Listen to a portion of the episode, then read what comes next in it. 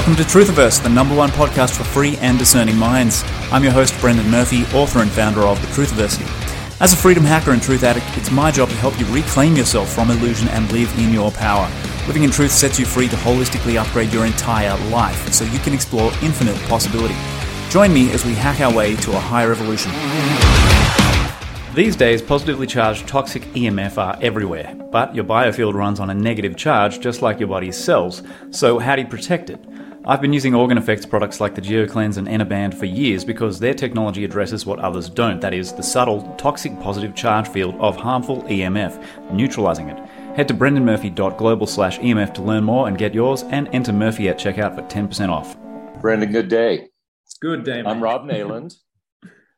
I am a um, sculptor and a real estate broker. I've lived in um, Breckenridge, Colorado, which is a ski town in the Colorado Rockies for the last 50 or so years. And um, my interest in ancient civilizations uh, really probably came to me uh, from reading Robert Schoch's book, Forgotten Civilizations.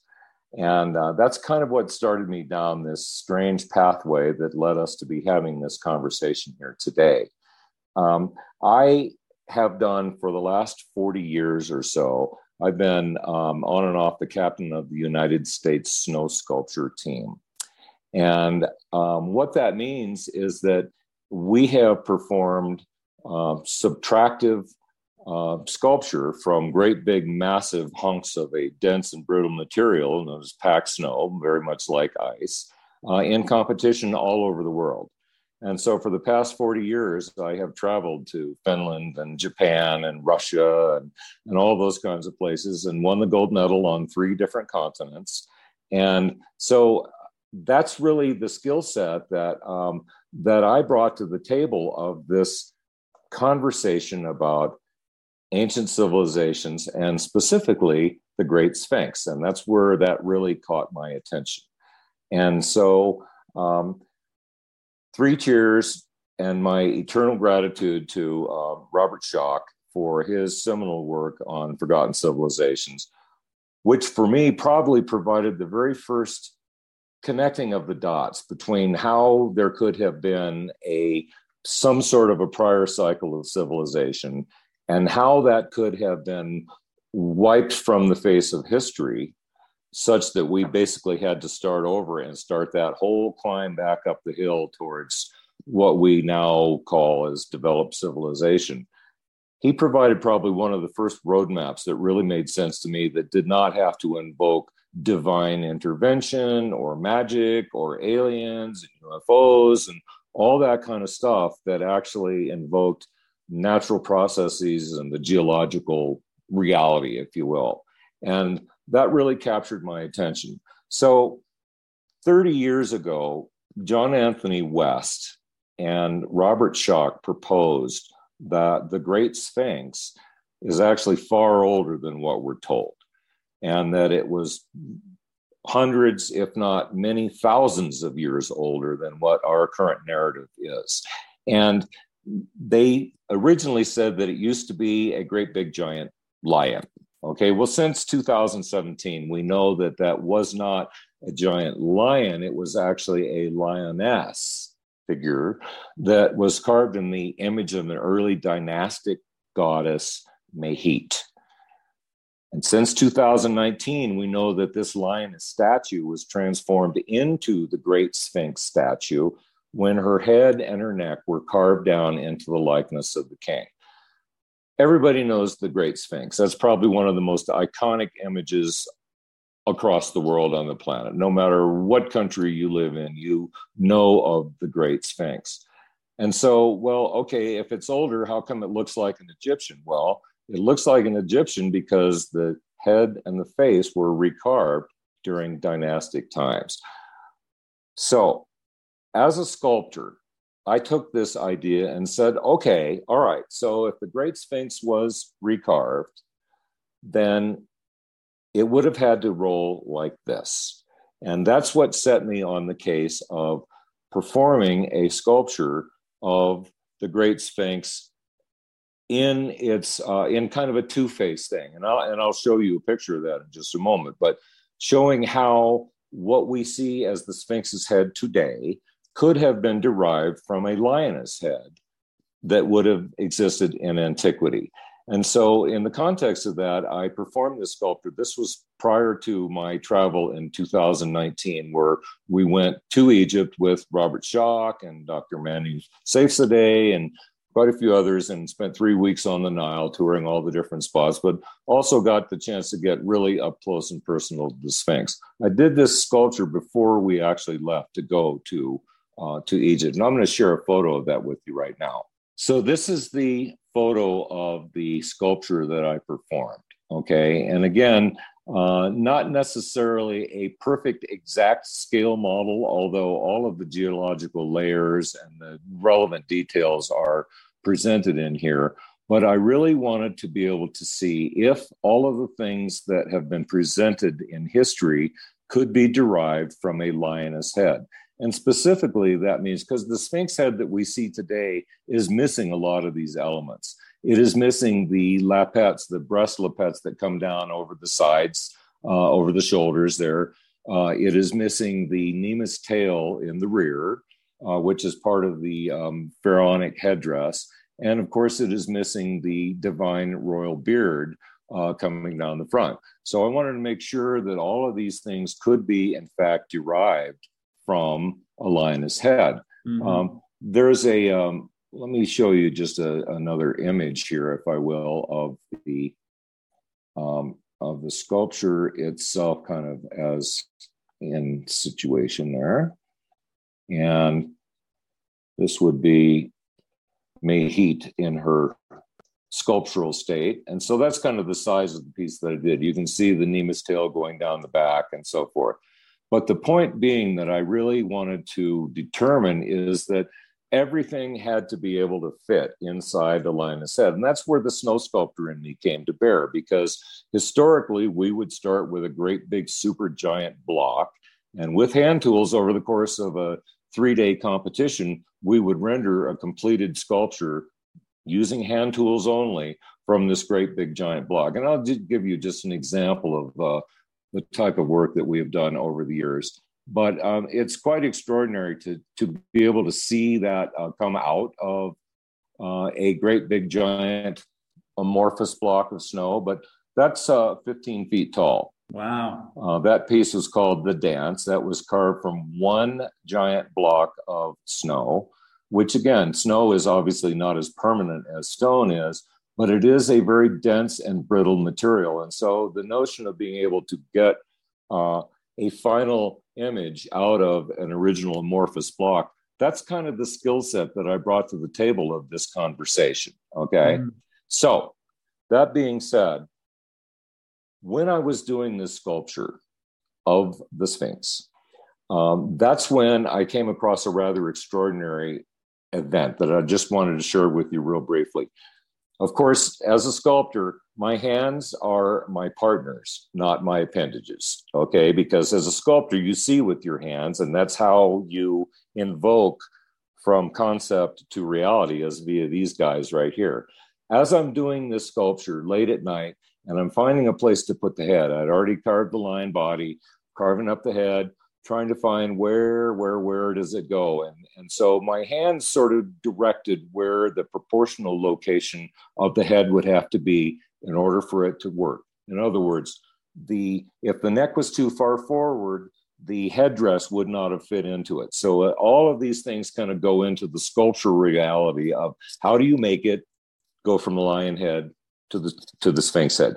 So I find this spot on the Sphinx back where it seems like it's right and where it's correct to go. And so I put that and so I put that down there. And then remarkably, I looked over at, I'll show you this photo, which is kind of a timeless and classic photo.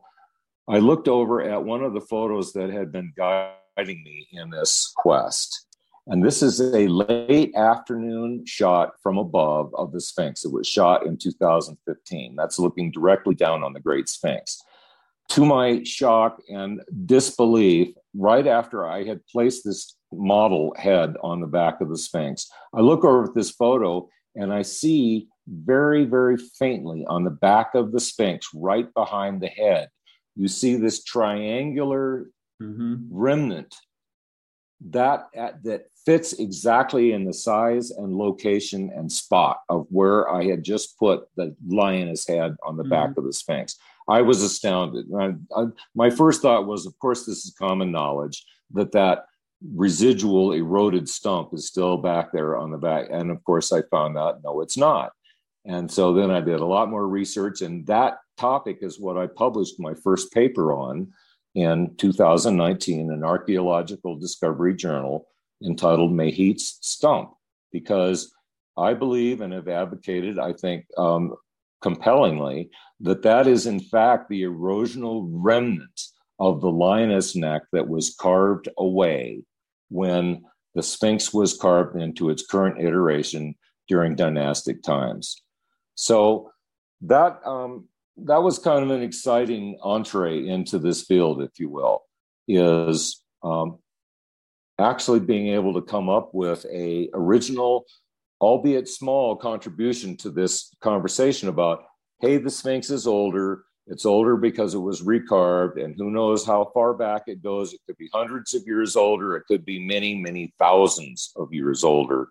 That's not really my place to make that determination. But I do believe that I added the one small piece of saying, here is some forensic evidence to show that, in fact, the head of the Sphinx was recarved. Yeah, and it's not a small detail. So I just want to backtrack a bit, Rob. Uh, you mentioned earlier at the start that it was thought at one point in time that it had been a male lion. Can you can you um, elaborate on how we went through the process of thinking it was a male line and then realizing it wasn't, and then how we ended up with the female form as being workable rather than the male version? That's a really good question, Brendan. Um, originally, uh, Robert Schoch uh, was involved with the production of a film uh, in the early 1990s called Mysteries of the Sphinx, and Charlton Heston was the celebrity uh, narrator of that, and so forth in that movie, they showed, uh, in those days, they're saying, oh, well, it, it used to be a lion. And so they showed a couple of diagrams of a lion, a male lion figure, uh, sort of superimposed over the Sphinx, if you will. And it was quite clear to me, even when I saw that as a kid, but um, particularly more as I got into it, that the amount of stone above what currently exists right now would have been massively in excess of what was physically available to obtain a male lion's head with the great big giant mane on it and the big mane down the back and so forth. Really, the vertical limitations of the Sphinx in the actual uh, strata that it lies in. Let me let me put parentheses around that just for a second. The Sphinx, as I'm sure your readers or your listeners are aware, the Sphinx was not built. The Sphinx was carved into the bedrock in one piece mm-hmm. out of the existing multi layered bedrock of the Mokattam Formation, which flows at an angle down across the Giza Plateau. Uh, it actually flows from, it sort of, it sort of first manifests up there at the base of the uh, Khufu's pyramid. Um, in fact, you can actually see some of the layers of it in the boat pit. And it flows down across and it flows through what actually would be the King's Chamber and Khafre's pyramid when you see that. And then those same geological layers flow on down through the Sphinx and on and on across to the south of the Sphinx there are three principal layers, if you will, of the Mokattam Formation, and they have been identified as member one, member two, and member three. And they are alternating layers of hardness and softness. Member three being the hardest, these are all the result of eons and millions of years of, of sedimentation and laying down. And as it was a it was a shoal and it was a coral reef and it was all this kind of stuff over the many millions of years as these layers were forming up. So these different layers that make up the Sphinx have different degrees of hardness, and they kind of alternate hard, soft, hard, soft, hard, soft as they go up, and they get increasingly harder as they go up towards the upper part of the um, where the head of the Sphinx is, if you will. Okay, so that's the Mokattam formation, if you will. And that's kind of key to a lot of the conversations about the Sphinx and the geology of the Sphinx and how it has eroded and can any determinations of its age be derived from the geological erosional picture that we see today? Nonetheless, the upper layer of the Sphinx, where the head is, is a limited and defined thickness. Mm-hmm. And that's really what provided the upper ends of the limit of how much head could actually have been on top of the body of the Sphinx. Okay. Mm-hmm. Geologically, it is pretty well agreed by all the people that have researched it over the years that the neck layer right about there is kind of the break between, uh, or member two would be the body, member one and member two would be the body, and then the head above that is what is known as member three, if you will, which is a harder stone. Mm-hmm. But that is of limited thickness. There have been many, um, in addition to the lion figure with the giant mane you talked about, you know, uh, Temple's um, Robert Temple is all about the fact that it was a jackal, and, and, certainly that has its own number of following and, and so forth. That clearly it was a jackal that was carved into the Sphinx and so forth. I disagree from two standpoints. One, the upper layer was nowhere near thick enough to allow for the vertical projection that a jackal's head would have provided, mm-hmm. A. And B, the long snout of a jackal that would be necessary in that image, if you will. As a sculptor, I'm here to tell you there's no way that that thing would have supported itself. Uh-huh. For it wouldn't have lasted for a hundred years, let alone many thousands of years, just because of the dynamics of stone and the and the and the brittleness of it. But back to the point that you were asking about, how did they determine that it couldn't be a lion? Really, it's the verticality of the layers of stone okay. that of, of what you have to deal with. Um, ask me about GCF1. Well, why don't you tell us about GCF1, Rob? Excellent question, Brendan. The GCF1 has been kind of brought to the attention, certainly of the YouTube um, universe, if you will, recently. Uh, it is south. Uh, it, it's southeast of the, uh, excuse me, southwest of the actual Great Sphinx. It is a formation that was identified by Glen Dash, who was a who was a, um, uh, a geologist and cartographer that you know mapped much of the Giza Plateau, and Mark Lehner pointed it out, and it's been talked about a lot. Some people called it, oh, gee, that was the second Sphinx you know, from a particular photo angle, you could look at it and say, well, it sort of looks like it might have been uh, shaped like it was going to be a sphinx or something like that. Well, GCF1 is actually a uncarved piece of the Giza Plateau, and that's really its importance to this conversation. GCF1 is actually um, um, archaeologically is very important because it actually represents a uncut uh, strata of the Giza Plateau. In other words, one that hasn't been sculpted or carved or made into a tomb or anything like that. It's basically just like uh, looking at a, a, slice of the cake, if you will. Uh, there are a lot of uh, people out there in the YouTube world that have at least gone down the rabbit hole of thinking, oh, this is the second Sphinx, and it was only partly done, and so forth and so on. That is all incorrect. That that's only it it it only looks vaguely like it could have been that if it was shot from one particular angle. However, GCF1 is literally a slice of the Giza plateau that lets you really look at the layers and they're all presented all in order and so forth. However, there is one significant difference and we we really worked hard in observation, reading all of the literature and the physical observation of GCF1, walking it all the way from Khufu's pyramid, where you first can start to see the layers, down through Khafre's pyramid, King Chamber, where you see them again, down through the Sphinx, and down past them, uh, down past the Sphinx at um, to the southwest of it, where Khentkawes's tomb is, and right next to that is this cut that is GCF1 where you can clearly see all of the layers all the way from bed number one all the way up through the cap layer, which ostensibly is the stone that the head of the Sphinx is comprised of. I'm going to share a little photo of GCF1 with you uh, so you can kind of get a sense of that. Um, it is was so amazing to walk upon that and to walk around behind there and see GCF1 uh, in all of its um, grandeur, really. Um, this would be me standing in front of GCF1. And you can see a little bit over there to my left, there's sort of some of the little white numbers that show the different geological layers mm-hmm. going all the way up to the very top, top layer up there above, which is um, ostensibly, and near as we can figure, that's the part that incorporates uh, the head of the Sphinx. Okay. Now, the thing that is of note is that the layers, even though they are all present, Brendan, they do not present at the same thickness. That's really the key takeaway of all of that.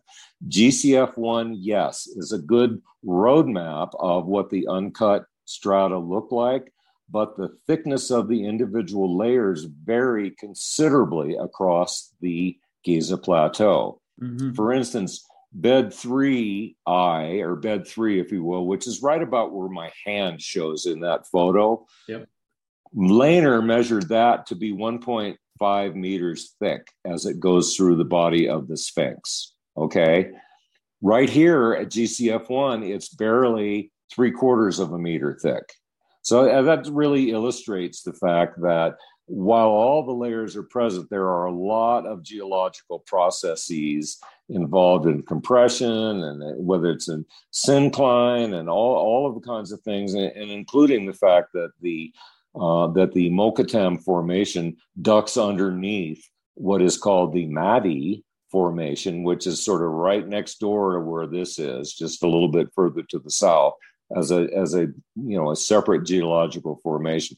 Short version of the story is yes, the layers are present in GCF1, but no, they do not present at the same thickness, and therefore this can't be used as an actual yardstick to determine what did or did not happen as that as those formations go through the body of the Great Sphinx. Okay. So you know that's a that's a little bit about GCF one, but it's easy for um, you know it's easy for clickbait to say, oh geez, that's the second Sphinx and all those kinds of things, and you know we we all know that clickbait uh, serves its important role, I guess, in the monetized world of YouTube and so forth, but not necessarily in the advancement of the science.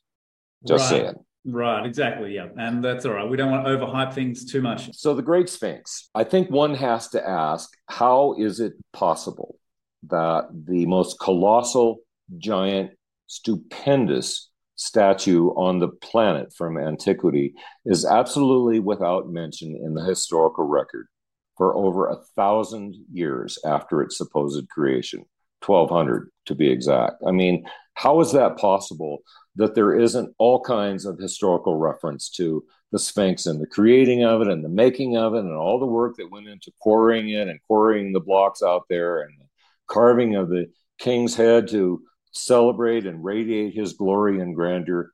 How is it possible that's without mention? That's one of the questions that we really tried to tackle in our work on the Great Sphinx. And I believe that the answer lies in the transformation of the head from the lioness, who was a venerated ancient goddess. She was the goddess of the protective goddess of the scribes and archivists and the keepers of the record, if you will. And, and in fact, Mehit was she was the patron of the archivist, and this title of the Heka Mehit was a title given to it's one of the highest administrative titles given to various uh, um, um, not royalty but the like the viziers and the master of the works and the master of the scribes going at least all the way back to the first dynasty and for instance Hemi, Hemiunu, who was the chief vizier for Khufu and the master of works for Khufu was also the master scribe for him. And it was on his statue that currently resides in the museum in Berlin, where the dual title was first really identified by um, Dr. Manu Seyfzadeh and wrote a paper with Robert Schoch about the dual title. really indicating that Mehit was this lioness symbol with the bent rod coming out of her back, and that the title, the dual title of the vizier and master of works and the master scribe and the master librarian and guardian of the archives of Mehit, this title was a was a hugely important title. It was last seen with Mary, M E R E, who was Khafre's Grand Vizier, Master of Works, and his Master Scribe. And that's where this title, this Mehit title, uh, disappeared from the historical record. Coincidentally, disappearing at the same time that possibly the lioness head disappeared mm-hmm. and that Mehit disappeared. Okay. Because, in our opinion, and from the research that we have done, what actually occurred was that there was a this transformation when the king, be it Khafre, be it Djedefre, his predecessor, or one of the kings in that in that little slot there, when they actually recarved the head into the likeness of of uh, of a king, that was the first time that that image had really ever presented itself in the iconographic record. It had always been, I mean, there is a rich, rich history of the lioness and Mehit and the references to Mehit and Heka magic and all of the all of the nuances associated with that, going all the way back to the first dynasty. However, those terminate with the advent of the Sphinx as we know it today with the human head. Everybody knows that the head is way too small for yeah. the body. Uh, I mean, that's troubled people forever and ever and ever. And, you know, I think that uh, one could argue, in fact, we believe and, and have researched quite extensively the notion that that's because the head was recarved that it is so much smaller. And, and when that head was recarved, Mehit the lioness became she who is not mentioned. Mm-hmm. Because when that recarving happened, this ancient cult of Mehit, who was associated with the moon cult religion, with Thoth, all of a sudden the state ordained that that is no more. And from here forward, that is an image of kingship associated with Ra, the sun god, going forward. It really was not only a identity theft of her, but it was also a gender theft because they basically took this ancient venerated female goddess form lopped off her head, if you will, replaced it or carved in its place the visage of a king with the divine royal braided beard. And going forward, that was an image of kingship and of the sun god Ra religion.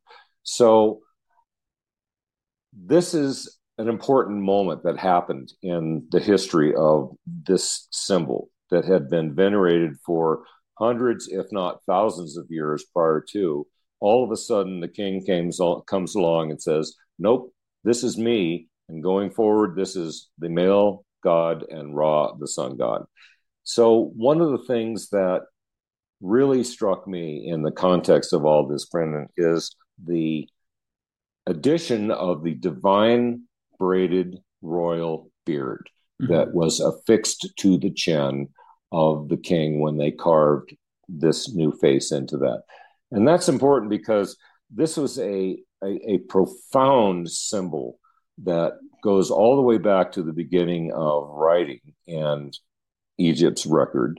And that is that the divine curved braided beard was a symbol reserved exclusively for gods and ascended god kings. In mm-hmm. other words, gods and dead kings. Mm-hmm. And that living kings were always depicted with a shorter square beard uh-huh. that came down like so. And so all of a sudden, when you talk about symbol changes, in addition to saying we're getting rid of this older religion and putting this new religion into place, this symbol change was not just a stylistic nuance. So give me a curved beard while you're doing that face, would you? Mm-hmm. It literally, Brendan, it was a theological seismic event. Mm-hmm. because never before in the record have we seen a living king depicted as a living God. Okay, that's really symbologically, that's what was being said here with the addition of this curved, divine, braided royal beard. And so um, all of the priests, all of the scribes, all of the keepers of the record, all of the people that were vested in the existing religious infrastructure, if you will, of the moon cult and of Mehit and so forth, they're out of there. Yeah. Or else they kept their head low and just smiled and nodded going forward. You know, and and again, I would I'm reminded of the example of if let us say Mao Zedong in China had taken a ancient Chinese monument that was carved into a mountain that was a image of whatever it was, a dragon, a lion, or whatever, and he carved Mao Zedong's face into that monument that had been there for thousands of years. And so going forward, okay, you've carved, now that is Mao Zedong, we get it. But nobody would ever mention what it had been before. You would never refer to, oh, yeah, no, no, that's so and so. That was the ancient goddess of whatever and because that that would be off with your head and off with the head of all of your family and everybody you know and so forth. And what we propose Brendan is that a similar change happened in egypt with the carving of the pharaoh's face into this ancient venerated monument the extinguishing of the moon cult religion that had been present and instituting a state ordained change of direction of going forward. Uh, it was profound.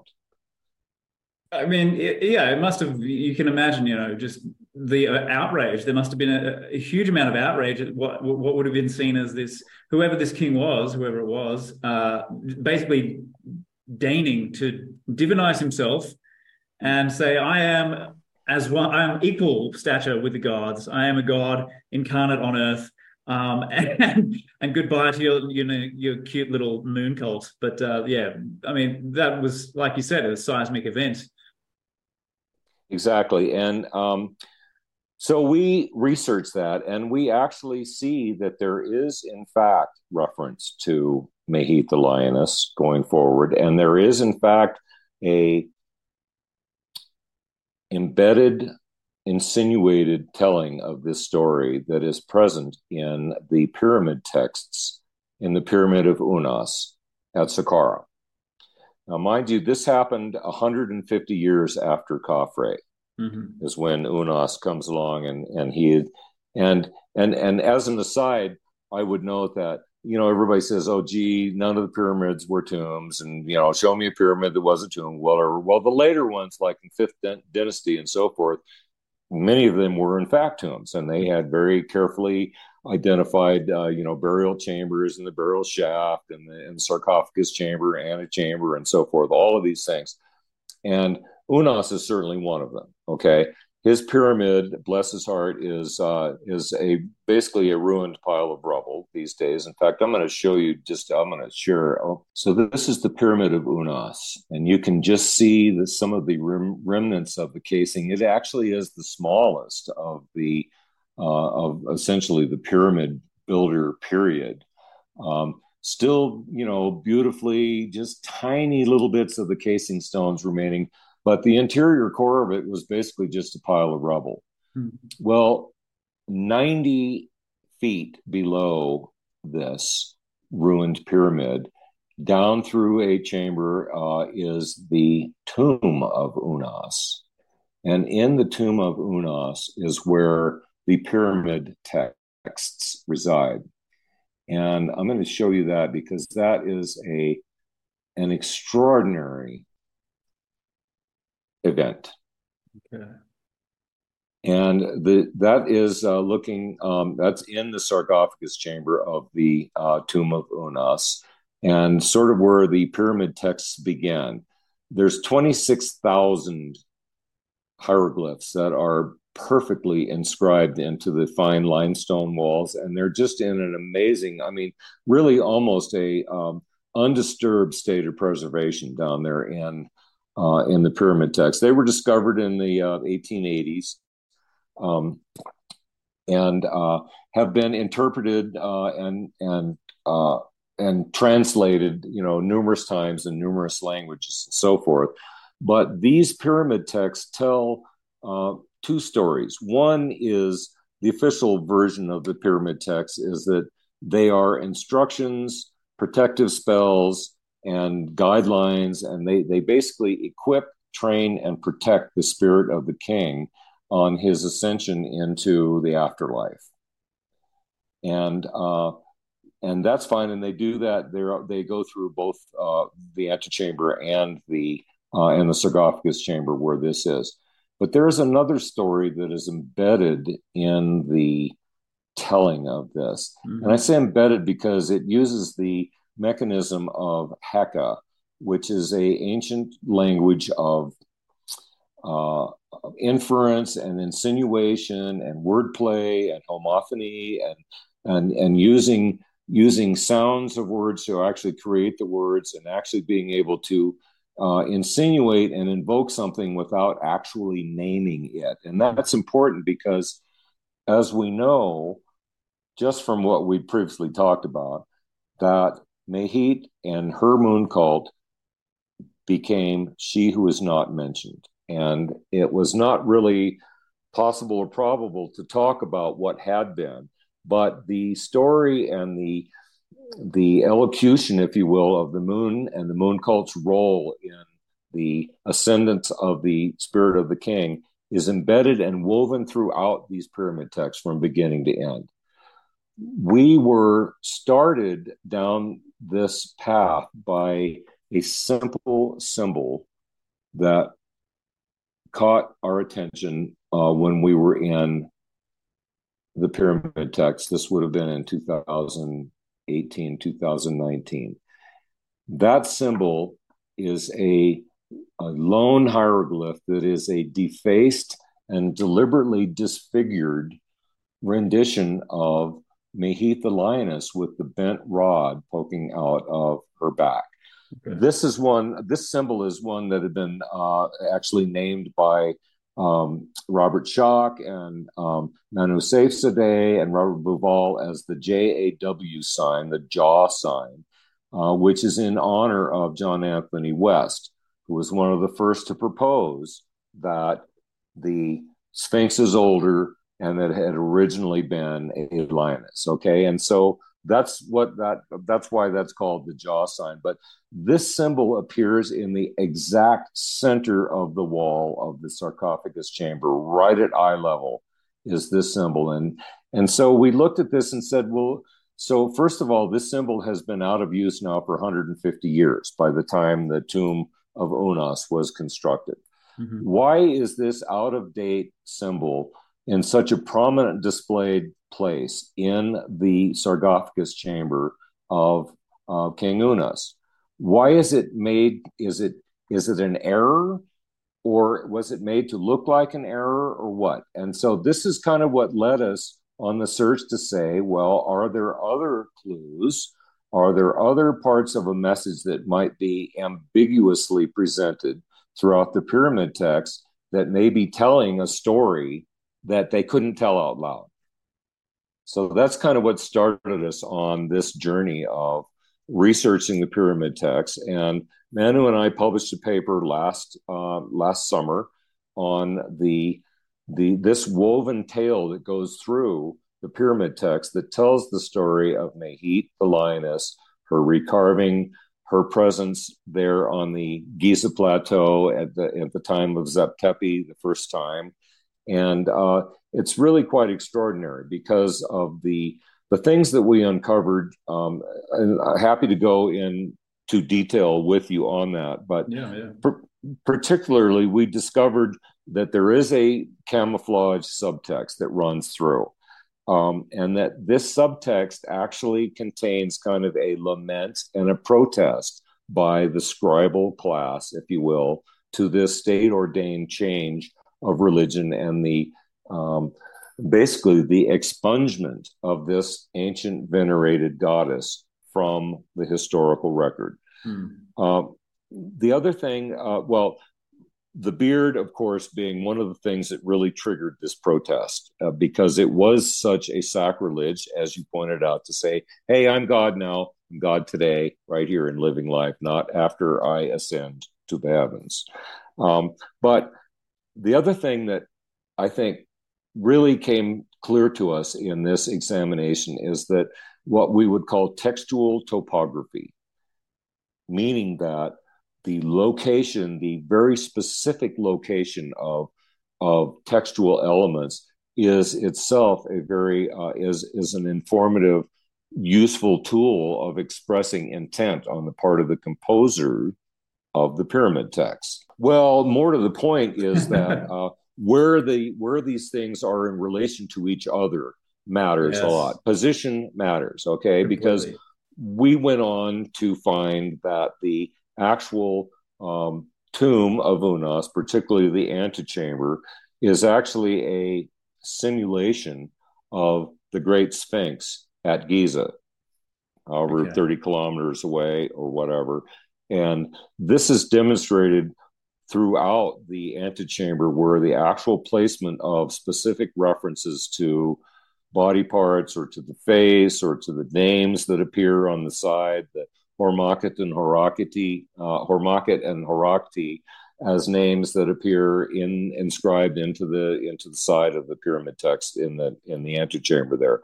Um, all of these things point to the fact that they were the composer of these texts was deliberately telling a story that was just underneath the surface of the official purpose of the pyramid texts. Mm-hmm.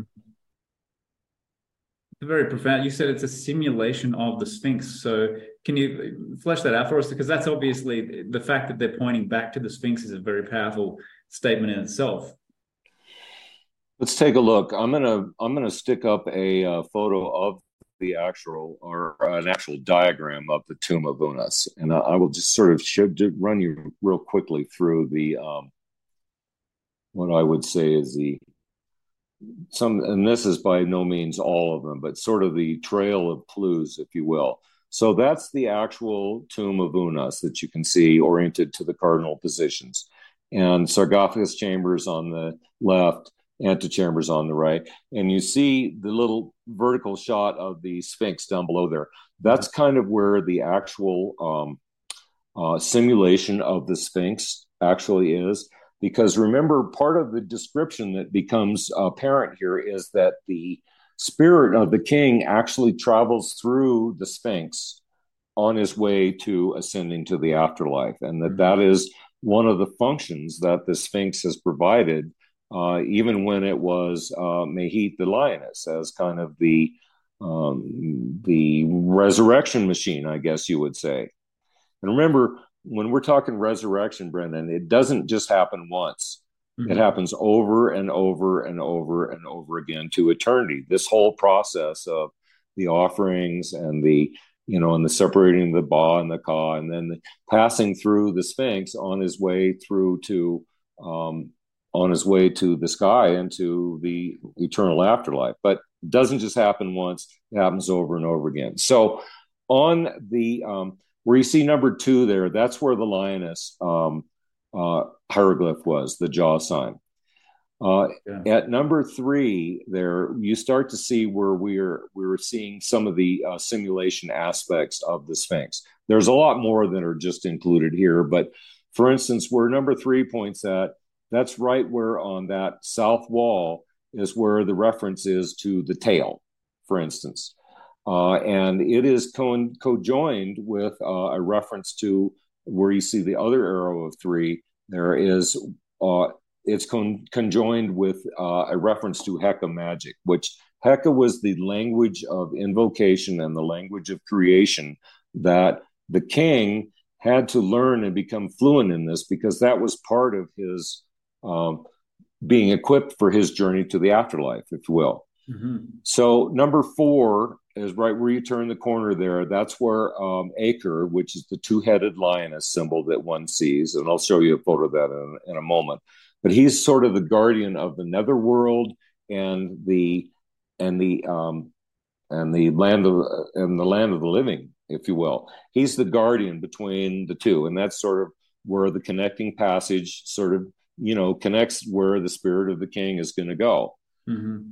Number five is where there are two references to Hormaket and Horakti. One of them is the first one is um, is hinted at uh, there are number five. That would be the um, left hand side one there on the wall, and the other one is um, is actually literally spelled out as the um, Horakti being the spirit in the sky. They are connected right at eye level with the horizon line, and they are referenced uh, to each other right there where the sky version of it is, there are a collection of three different uh, lioness heads that are engraved in and around that symbol, if you will, or that that name that you see. One of which is a unique symbol that actually is a lioness head that has a cobra uraeus on top of it.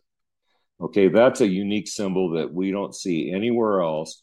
And again, it is a veiled reference to the Cobra Royal, the Royal Cobra uh, Uraeus, as a symbol that is being applied to the lioness head as a reminder that that's where and what she was.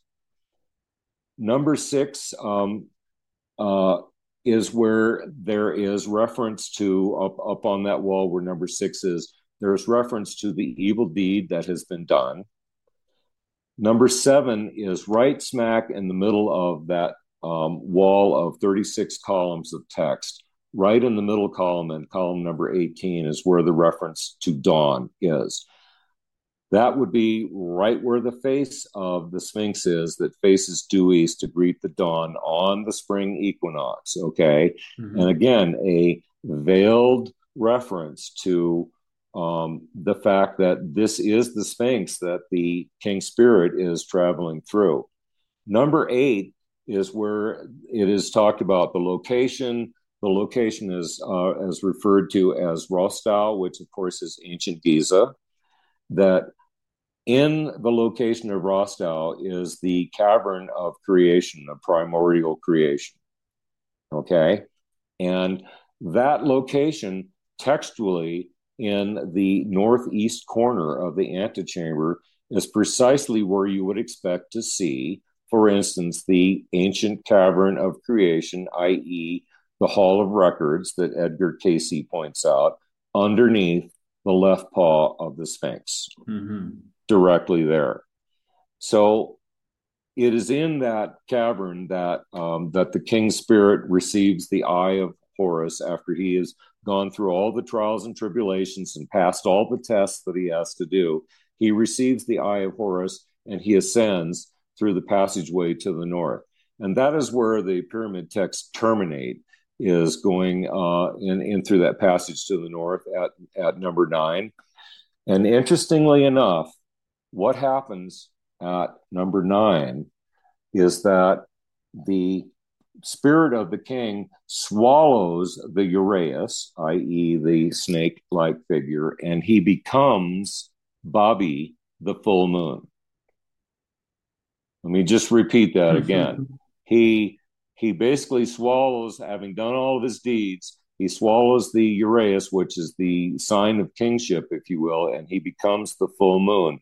This is extraordinary in that it actually indicates that it has been the moon that has been being talked about in the pyramid texts as the vehicle, as the ferry, if you will, ferrying the king's spirit into the sky and not the sun. This whole thing actually in, comprises a a very uh, it's a subterfugious message because this was entirely contrary to the official narrative and the official purposes of the pyramid text of being uh, a launch manual, if you will, to the sun via the sun god Ra. Mm-hmm. And it is interesting. We did we did determine um, as part of our research, we identified who the composer was because this is the first time that the ancient rituals and spells and spirits and all of that had actually been committed to stone in the pyramid text. It is the oldest religious writings from ancient Egypt. Okay, so it's not it's not like somebody just scribbled it down and said, "Hey, carve this on the wall." Yeah, somebody who was able to be in charge of composing this message had a very uh, they were very highly placed very important and had to have the authority and the knowledge of the of the enigmatic language, if you will, to actually be able to compose these pyramid texts and to embed this message in there. We identified uh, the person is Ihi, I H Y. Uh, he was Unas's grand vizier and his master of works and the chamberlain to the king. And he was basically the big guy that got everything done. And he was the master scribe that actually composed and directed the inscribing of the pyramid text into the tomb of unas. And we might add was also the one responsible for this subterfugious message mm-hmm. if you will that was embedded in the pyramid text well, we actually have referred to this as kind of a message in a bottle. Because, yes, on one hand, the job was to get the spirit of the king out and up into the sky the way he's supposed to. But the, the other job was to preserve the history of the abandonment, the expungement of the ancient lioness goddess, and to preserve and to memorialize her history for what would no doubt be future readers. We say that for a couple of reasons. One is because of the obvious clues that he drops along the way. But it is interesting to note that when the tomb of Unas was discovered, it was missing the three giant portcullis stones that are almost universally present in every tomb to seal the tomb, so that tomb robbers couldn't be in, couldn't get in there or whatever. There was no evidence that they had ever been present, and it is not entirely clear that the tomb was ever actually sealed. Hmm. And this leads us to uh, the partial conclusion that it was kind of the intent of the vizier, Ihi, master of doing the pyramid texts themselves, that uh, that these would be viewed by future generations and would be viewed viewed by posterity. As a final little historical note on that, uh, Ihi, his temple, or not his temple, but his tomb is not far from um, the tomb of Unas, the pyramid of Unas there at Saqqara. And so, of course, as a, as a grand vizier, and he had his own tomb and all that good stuff. Um, it is quite extraordinary that Ihi was actually yanked out of his tomb, his body cast out, and his tomb was taken over by Unas's daughter, mm. who now resides in what had previously been Ihi's tomb. So it is a most extraordinary example of a contemporary um, uh, replacement or um, a reappropriation of a tomb it's extraordinary that that would have happened. But it's not so extraordinary if his message got found out and that somebody realized that he had actually written this graffiti on the wall of these of these official religious proceedings and whatnot, even after his death, that he was booted from his tomb and it was taken over by the king's daughter. Mm-hmm. So that's sort of the tale uh, in, in, a little bit of a nutshell of the story that we found being told of the Great Sphinx and its pre, um, its its life before as Mehit the lioness. Right. Yeah, that's a very interesting story. um, was there anything? So we we published that paper uh, last year, last summer, like I said, and that is uh, entitled "The Bearded Lady of Giza." Okay. Um, entitled such because actually the king did beard the lady. He bearded the lady lioness and and pressed forward with his own face. But uh, that also was published in Archaeological uh, Discovery Journal. Beautiful. Uh, I encourage everyone to go and check that out if they're interested in the the details. They are details for sure. Uh-huh. all right. Well, where so, does that take us? Well, so that's all well and good um, because yes, we we believe that the Sphinx is older. There's a lot of evidence to show that uh, that it had been uh, something else before it was carved, and um, all of this gets to the concept of so if it was older than what we're told, so what? I mean, where where does that go? What what does that actually mean if this thing was older? Well, obviously that's not in concert with the official uh, Egyptological narrative, let us say. And there's been a struggle between the alternative history world and the Egyptolog- Egyptological world for quite some time, and it's and it's quite heated and quite um, uh, emotionally charged, if you will. But by and large, this whole conversation kind of comes down to is all of the things that we see in Egypt are they original or are they legacy? Mm-hmm. That's really what this whole heated conversation comes down to. And, you know, and certainly uh, the likes of Zahi Hawass and whatnot are, are vehement proponents of the fact that everything that you see across the Egyptian landscape is original to the Egyptian culture and not a legacy or something that somebody else gave them or or that they inherited. Mm-hmm. I think that there is some debate to that. And one of the reasons that I believe that Egypt is uh, important to this conversation is because that's probably one of the best set of footprints going backwards in time that we really have to deal with in terms of archaeology and and uh, iconography and the symbolism of how people made records of how they got to where they are and how they went forward and how they felt the whole universe was all put together. In my mind, the importance of the Sphinx being older is that is because it gives a set of footprints that leads backwards in time and not forwards in time the way that we've been historically told. Right. So it kind of opens up that discussion of, well, if it's a legacy, then what was there before? What what was this other culture or civilization that imparted or left this behind or this the technology or the know-how these techniques whatever it is that they have left behind who was exactly exactly and and i think that um, the answer is probably some of both mm-hmm. It's you know there is uh, certainly a long history in egypt of reappropriation of existing monuments and putting your name and your cartouche on them and maybe adding on to building onto them and going forward. There is also a lot of research that indicates that uh, many of the oldest monuments in Egypt are built on top of older, more uh, primordial mounds, if you will, or, or older spots that had already been um, adopted and identified as being um, sacred spots, mm-hmm. power spots, if you will. And so I guess I'm inclined to agree with the notion that it is part and part. There's certainly part of some things, maybe uh, knowledge systems, for instance, that were inherited. So you asked the question, what does that lead us to?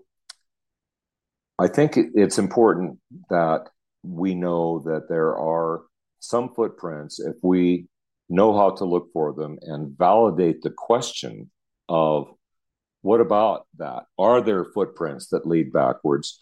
Are there indications of some prior cycle of civilization that we can point to without diminishing in any way the incredible monumental accomplishments of the Egyptians? Okay. And I, I really want to underscore that. It's not like I, I, I fear that sometimes part of that conversation is fueled by, oh, gee, if it is somebody else other than us, then that means that it's it's taking it from us. It's yeah. it's stealing our heritage and so forth. And and I think it is actually augmenting the heritage of um, of the ancient Egyptian traditions to note that they may have actually gotten some knowledge systems, if nothing else, from somewhere else.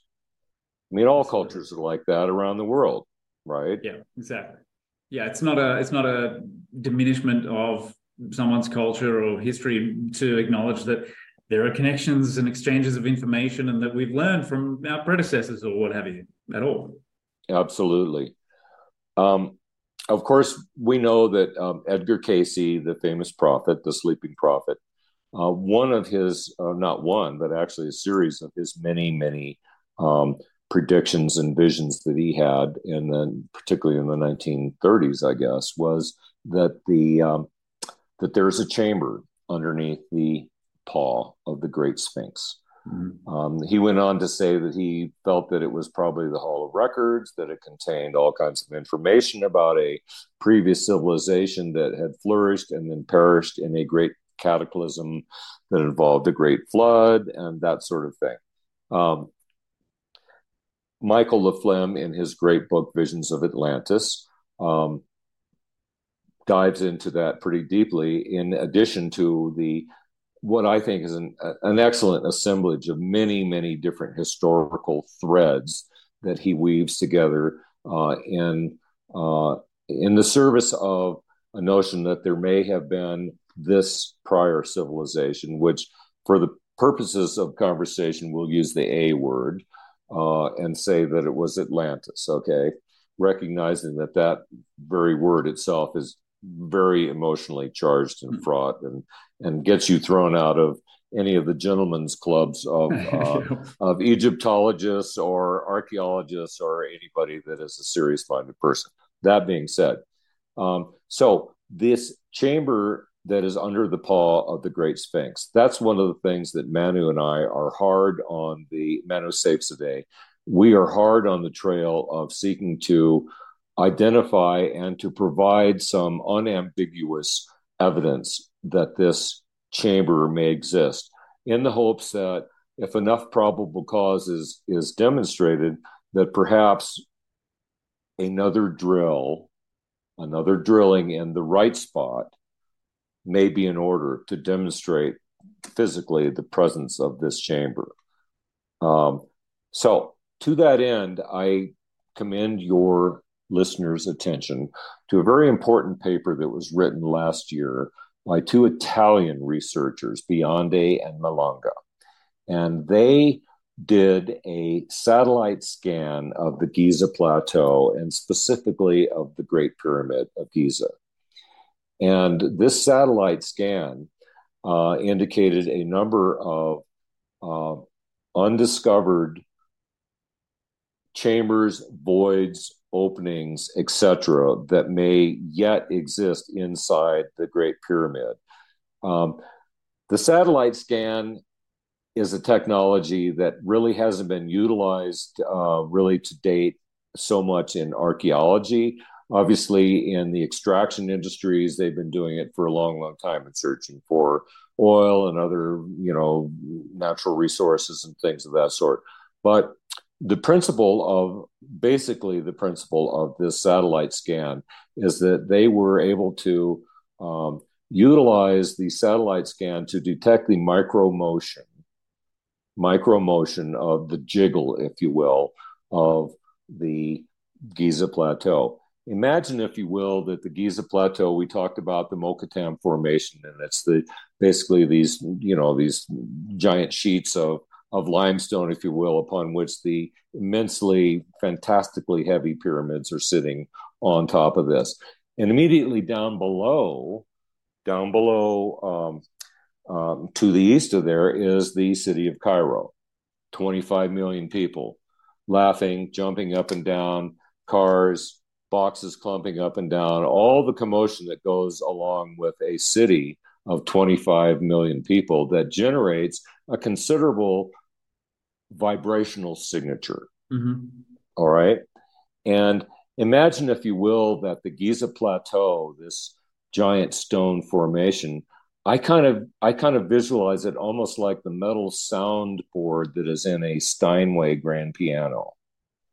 Okay, that is actually a resonant, a a vibratory resonator, if you will, of all of this commotion and vibration that is going on down below there in Egypt. So this provides a, a vibrational environment that allows the satellite going over to scan this because the stone is going to jiggle or micro vibrate, if you will, differently than the voids. Mm-hmm. Okay. And yeah. if you have the sufficiently um, uh, discrete and delicate instrumentation and have the math and can do the Fourier transformations and so forth of all of those pixel analysis and so forth, you come up with the ability to detect the jiggle, if you will, of the solid part versus the voids. Mm-hmm. Yeah, makes sense. Okay, so well, this paper was published last fall, um, August, September, October, um, and is a wonderful paper. They used the European uh, satellite to do this scan with, it provided a very rich data stream for them.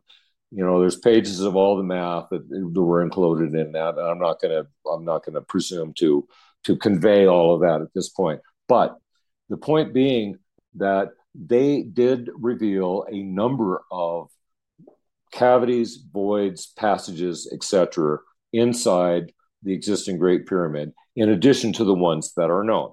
Sure. And I mention this because everyone, I'm sure, of your audience is very familiar with the grand hoopla that occurred this spring as Zahi Hawass stood in front of the pyramid, in front of the assembled press of the world, and 25 microphones in front of them and whatnot, and announced that they had discovered a new passageway right above the north entrance to the pyramid, right? right? And they had put a little endoscopic camera in there, and here's the pictures of it, and you've seen it all over the internet. And it was a grand and tremendous discovery, okay? As a side note, we would say that it's likely that um, any discovery that happens in Egyptology has got to have Zahi's uh, yeah. face, and hat attached to it. Okay, I mean, he's not, he's the hat and the denim shirt the, the, that that's an essential part of any advancement in the field of Egyptology. Not that he's after any attention. Correct. So, the interesting thing about that is this passageway that they were all up in arms about that they had just recently discovered and so forth.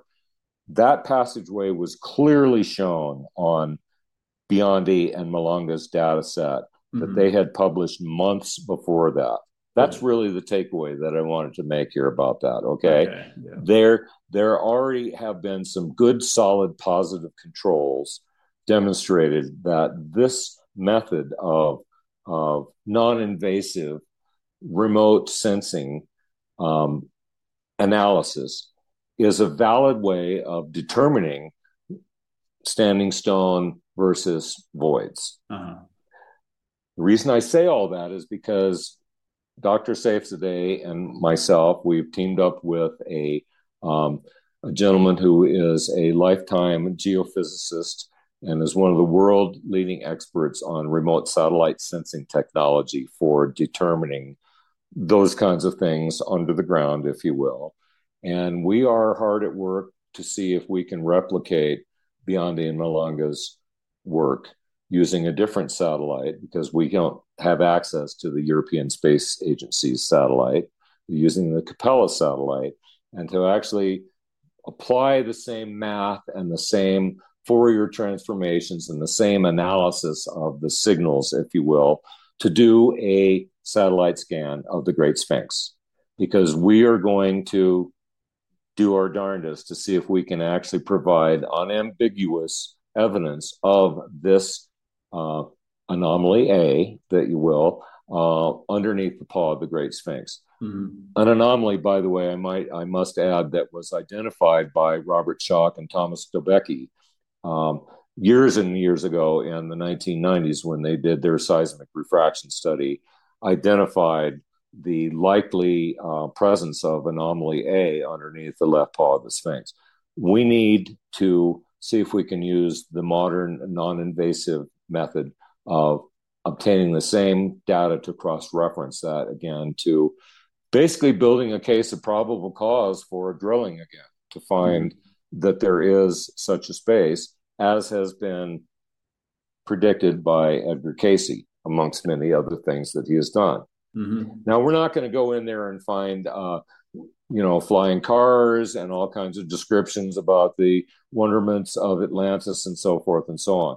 And in fact, it's quite likely that that cavern was breached in ancient times and the contents of it were likely removed in a portable archive that went off to Memphis. It's probably in a couple of other places right now. So it's not likely that they're going to say, "Oh, we drilled down in there, and here's all this stuff like was in King Tut's tomb." Right. You know, chariots and you know, golden chairs and stuff like that. That's not likely to be the case. But the fact that if it is there, that's the important thing. If it's actually there and it is a uh, man-made space down there, that's going to be a big deal to empirically be able to demonstrate that kind of thing and lend credence to many of these other tales that come from all these different disciplines that there was something earlier that happened before.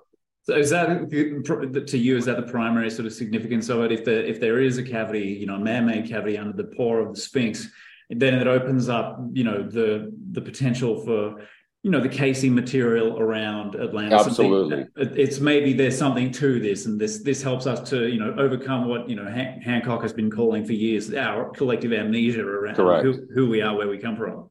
Right. I I, I would say that uh, that's exactly correct.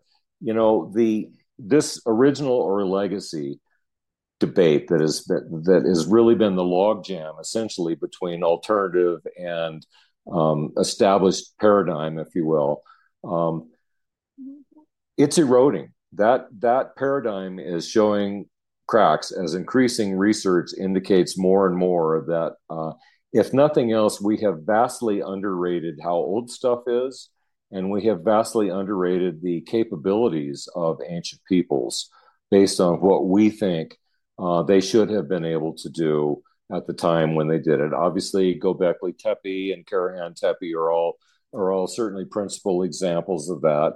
Um, but also, you know, it, uh, South and Central America is full of clear expressions of highly developed culture that we have to presume that they um, um, indigenously arrived at their abilities to do these things. They weren't gifted by UFOs. Okay. And they weren't done by UFOs. I'm sorry. But I think that um, I think that ancient peoples have a lot of uh, knowledge and skill sets that either devolved or failed to be passed along, and that's I think probably one of the things that we see so incredibly often is mm-hmm. uh, the difficulty in passing knowledge forward and and the frailty and fragility of knowledge sets. That's that's a good point, and um, I want to just I'm just looking up a name here because um, I, this is a you're talking about something I covered in a, an episode with um, Patrick. I'm just going to look for his last name, Patrick Nunn, who I don't know if you know of him, but he's done some excellent research into these indigenous cultures. Who um, and it's Patrick and N U N N Nunn. I'm going to write that down. um, and so he's done this fantastic work with various cultures about, around their oral traditions and how they have faithfully retained accurate information about what life was like as far back as 13,000 years ago, and just through oral transmission. So, with really high fidelity, and they were able to match these accounts up with, you know, the different, the very levels, the, the sea levels. Um, you know, this myth comes back to this time, you know, where the level was down here, you know, 100 meters lower or what have you. They actually managed to, with a high degree of certainty, or probability to identify the accuracy of these versions of events and that they're not just simple myths that were plucked out of the air, but they're actually recounting times when there were these huge catastrophic cataclysmic events, deluges, floods, you know, on a scale which we can't even get, get our heads around at the moment.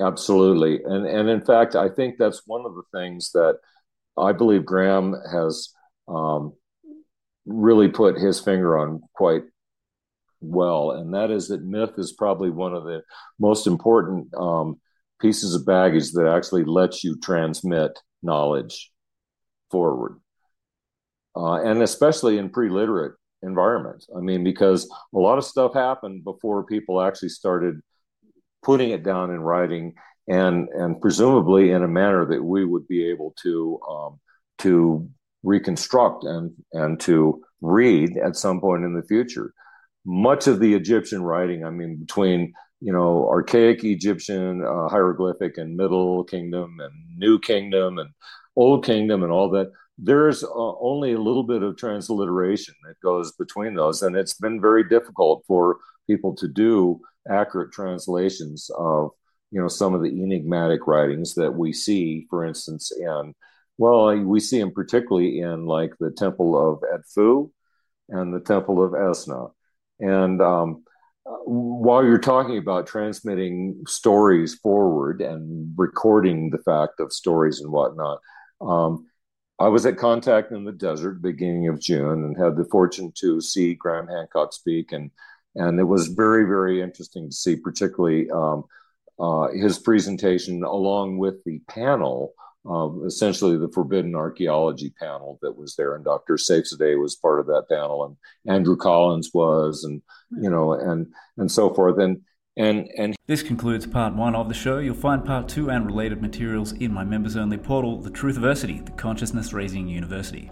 This creation is the official home for all my multimedia research and entertainment content. Updated regularly, my members get access to absolutely everything I create, including full podcasts, videos, blogs, courses, audio files, live internal events, the whole enchilada. Grab yourself a free 24 hour pass at access.truthiversity.com.